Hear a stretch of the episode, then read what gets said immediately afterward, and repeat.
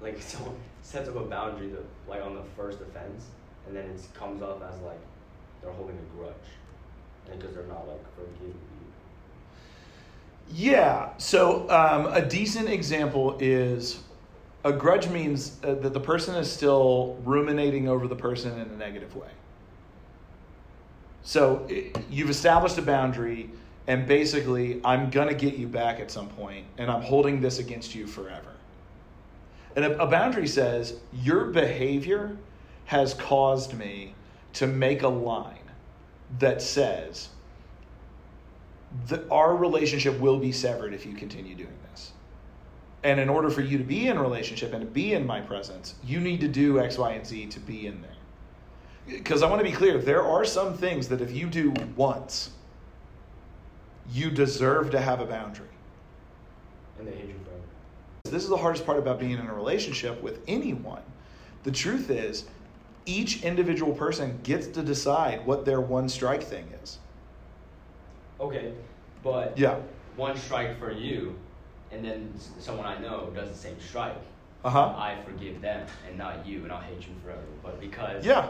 I, yeah, and and that's Like- and that's a that's hypocrisy and that's un, and that's unfair and that's unfair um, but also like the person whom we give a one strike versus the person whom we give three strikes that's sometimes that's based on rapport and that's based on length of relationship and but also because you care.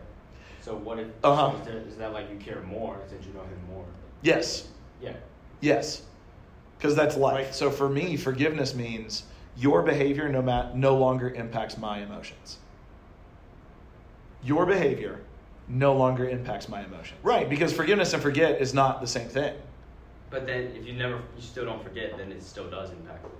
Well, but here's the thing I can know what you've done mm-hmm.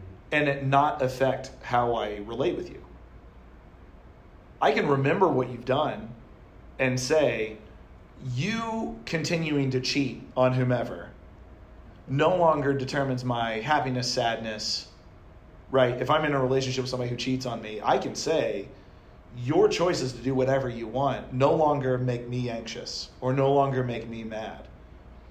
And also say, my boundary is I'm never going to be in a relationship with you. But that boundary is there in part so that you never affect my emotion. Good people, even though that, they still like kind of feel pity or like feel bad for that person. You know, that person hurt them, Sure, maybe, and that's yeah. maybe. And I think to a certain extent, I think to a certain extent that that would be the difference between our forgiveness and maybe God's forgiveness. In the sense that, like, if God's forgiveness is your sins are as far as the east is from the west, mine is your actions no longer impact my emotions, and I will set up boundaries so that you don't have the same relationship with me ever again. And I'm doing that to protect myself. I'm doing that to protect my empathy. I'm doing that to protect my emotions. Sometimes I'm doing think- that to protect my livelihood.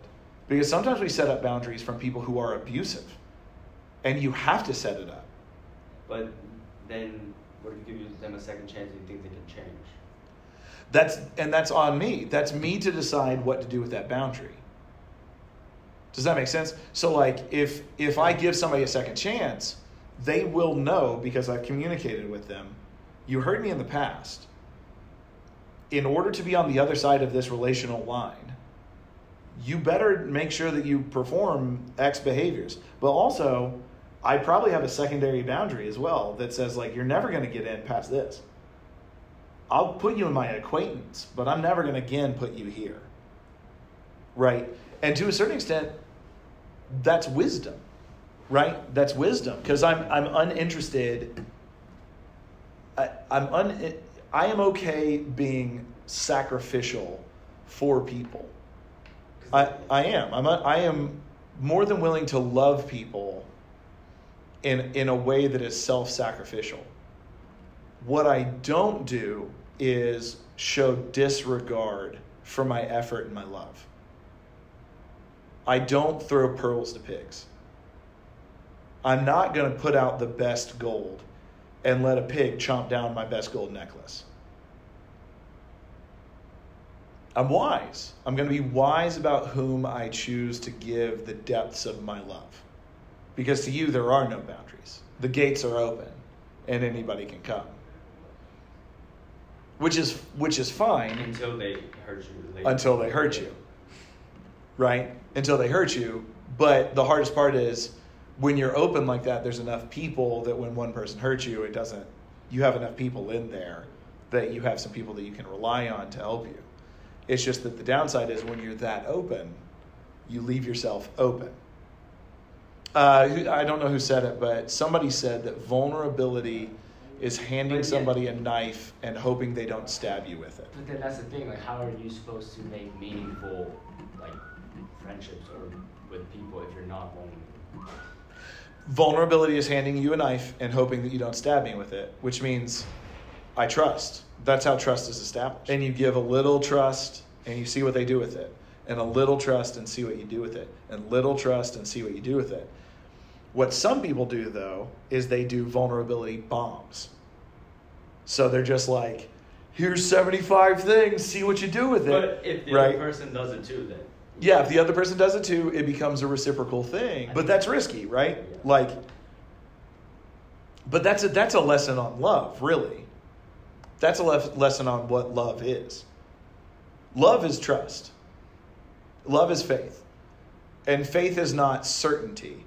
Faith is allegiance and trust. That's what faith is. I I trust this person. I, I believe this person. I believe in this person.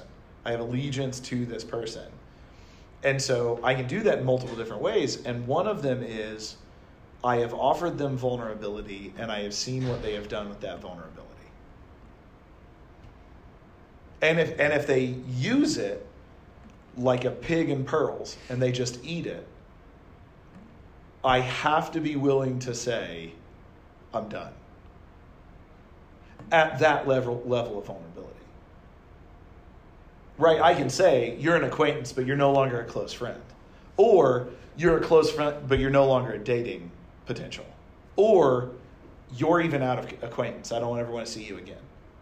Now, for me, I have 5 people that are on that list. I've lived for 37 years and I have 5 people who are on I will never talk to you in my life again. 5 mm, but that's because they earned that place. They've earned that place.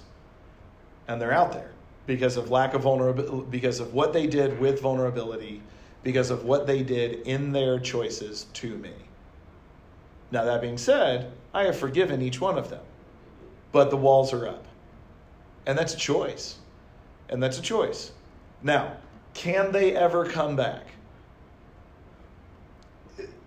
Yes, I mean, but the level it would take for them to come back, the amount of forgiveness and recompense they would have to do to come back, it would, and they still wouldn't be in close, they would be in acquaintance.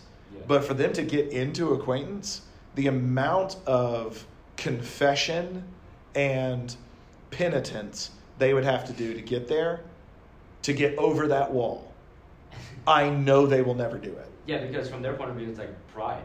They're not gonna. Sure. They're not gonna admit that they're wrong. They're not gonna serve repentance. Yeah. Like, I don't need you. Like, Yeah. I don't need to do all this. Yeah. And that's okay. I'm, I'm uninterested in them. Yeah. It, their behavior doesn't impact my emotions anymore. It took a while. I feel like everybody nowadays is so prideful. Uh, no Nobody- more, no more or less prideful than ever in the history of the world. Cause like, yeah, Jesus is like, turn the cheek, love your neighbor, forgive, and like his whole story is about redemption. Uh huh. And everyone, and now everyone, I mean, if they don't follow Jesus or they claim to follow Jesus, is like, um, you do one thing wrong, you're not, or like, I'm never gonna forgive you. And- and Sure. no one ever apologizes first. eh, What that feels like to me. Right. Yeah. Nobody ever apologizes first. Sometimes, and this might be because of cancel culture. This might be because of a world in which um, you're guilty until proven innocent. No one's ever willing to admit they're. Because when they admit it, it could be recorded on TikTok and all of a sudden promoted out and all this other kind of stuff. Yeah. Even though, ironically, usually when that happens, that person gets a lot of hype. When somebody says, I actually do apologize for this thing, I didn't mean to, and I'm not being asked to do this by anybody else or by my job, I'm actually apologizing before anybody tells me I have to. Those people actually usually get respect. But the downside is like, yeah, it's tough to admit you're wrong because everybody thinks what they're doing is right. Mhm. Otherwise, I wouldn't do it. Does that make sense? Like, I think what I'm doing is right. Otherwise, I wouldn't do it. Lack of certainty, lack of peace about your decisions. You're constantly worried about your decisions being right or wrong. Ooh. Because you have to make assumptions about the world. But then, like, even those things, like love your neighbor as yourself, is a big deal. But, like, turn the other cheek doesn't mean what you think it means. Mhm. Turn the other cheek means the next time they hurt you, they need to shame themselves to do it. Not it's not take whatever somebody gives you. It is when somebody shows you a, they are an abuser. The next time they abuse you, make sure that when they do it, they're shamed for having abused you. Which, like, how do you do that nowadays? Yeah, I don't know. I don't know how you would do it nowadays. I mean, I would imagine that online is part of it. I would imagine that some of the people who are getting canceled in cancel culture deserve to be canceled. Because once you start exposing them, they're gonna start exposing you, and it's just like if you have stuff to be exposed. Because then that's just two powers fighting each other. But if you're really a person who is acting like Jesus would and is loving your neighbor as yourself as best as you possibly can, trying your best, building relationships, establishing boundaries, doing all of those other kinds of things, and not trying to establish a power dynamic, what do they have on you? What could they do to you? It isn't an I expose you, you expose me, because there's nothing for you to expose. What are you going to do? This guy plays Dungeons and Dragons? Look how nerdy this guy is. That's just going to be you shaming yourself again. Right? Like that's I mean that you could do that actually now that I think I mean, it. But yeah. no, but high schoolers love that. Of course they do because it's sport, right? It's it becomes a sport. It Even becomes You said it's nothing, but people still, some people still laugh at Yeah, of course. Right? Of course. And on top of that, like people in people in y'all's culture, in your culture, um, of like teenagers, y'all make fun of anybody who does anything that's a performance, even if it's in a performative space. Y'all y'all think anything like that deserves to be made fun of because somebody's trying. You're you're a culture of apathy. You guys think everybody should be apathetic, and like nobody should ever be passionate about anything, and we make fun of anybody who has passion. Yep. right? Yep. But that's part of it because then you feed into the only time in which we feel passion is when we're making fun of people. So they are actually passionate, but not making. Uh huh. But but then how do you harness that, right? Because has that been true for teenagers for forever? And the answer, spoiler alert, is yes. It's just my generation, unlike your generation, didn't have the internet. We did exactly what y'all are doing. It's just that my joke Was- about somebody else there. was to four people who were sitting next to me. Your joke is to 1100 on Instagram or whatever. Right? Like that that's the difference. The difference is audience size. That's it. Cuz y'all are exactly like everybody else. You're exactly like every teenager that's ever existed. The only difference is your audience is bigger. And you guys keep putting stuff out there that people can screenshot and then eventually be long-term crap that you're going to have to deal with. Whereas like all my stuff, we didn't have text messaging. Horrible. We The stuff we said to our friends in like group chats. It's horrible because that's how teenagers were. And that's I think how teenagers have always been. Okay, do we put like crap reasons for why we do stuff to like justify it? Yeah, everybody justifies. Everybody rationalizes what they do. You don't actually never know the real meaning. Yeah. Well, yeah, You because cover it with something else that sounds a lot better. Yeah, so Jonathan Haidt, Jonathan Haidt's really famous about this for morality. The truth about morality, according to Jonathan Haidt, is we don't actually make decisions based on our beliefs. We make decisions because of instinct, and then we post rationalize what we did as an instinct. And the way we build our instinct is by the community that's around us and some of their beliefs.